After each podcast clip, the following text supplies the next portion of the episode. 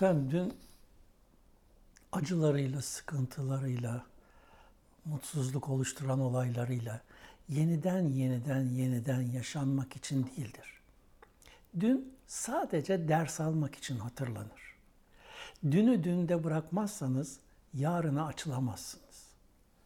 Yarına yeni şeyleri yaşayabilmek için dünü unutmak zorundasınız. Dün yaşandı, bitti, geçti, gitti. Bir daha geri gelmeyecek.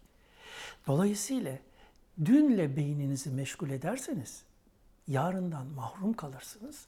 Anınızı da değerlendiremezsiniz.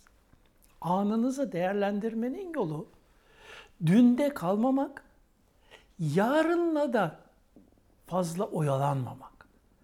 Yaşadığınız anı ilminize göre en güzel şekilde değerlendirin.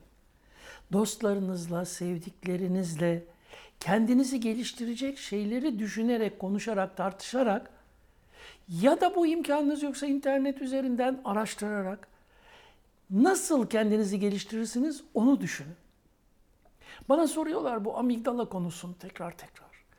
Efendim amigdala pasif alanı mı değerlendiriyor, aktif alanı mı değerlendiriyor? Ya senin günlük yaşamında düşündüğün, konuştuğun, davranışların, uygulamaların bilgisayardaki RAM gibi aktif alanını oluşturur.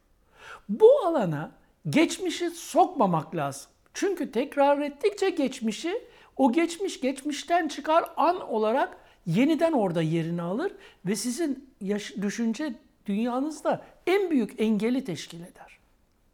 Onun için geçmişi konuşmayın, geçmişte yaşanılanları bırakın.